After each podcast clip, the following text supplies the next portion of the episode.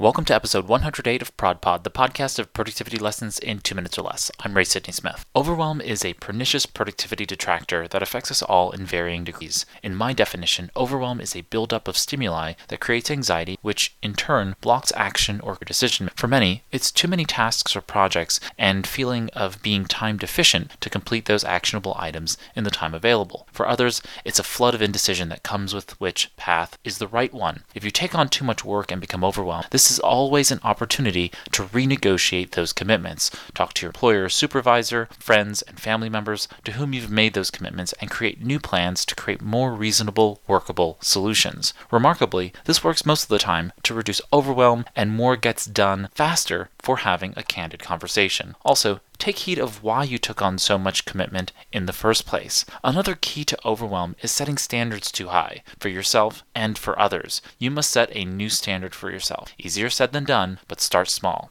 I believe that sometimes overwhelm comes from not just overthinking the larger abstract problem, but instead underthinking the fundamental components of the problem. Reflect and or introspect on the sources of your overwhelm, not the topic at hand about which you're overwhelmed. See the logical fallacies and biases that your overwhelm overwhelm and how progress can be made. I have what I call the progress imperative. Progress is perfection. It's rare that action doesn't beget greater clarity and less overwhelm, and it's even rarer that you cannot correct course. The antidote to overwhelm is typically thinking less about controlling the situation outside of you and focusing on shorter horizons. What small actions can you take today instead of the project outcome three months from now? And soliciting help and support from those around you. All in all, overwhelm doesn't have to be overwhelming if you relegate it to its place in your productivity system, the trash. I hope you've enjoyed this episode of ProdPod. This is Ray Sidney Smith, and thanks for listening. Here's to your productivity success in two minutes or less.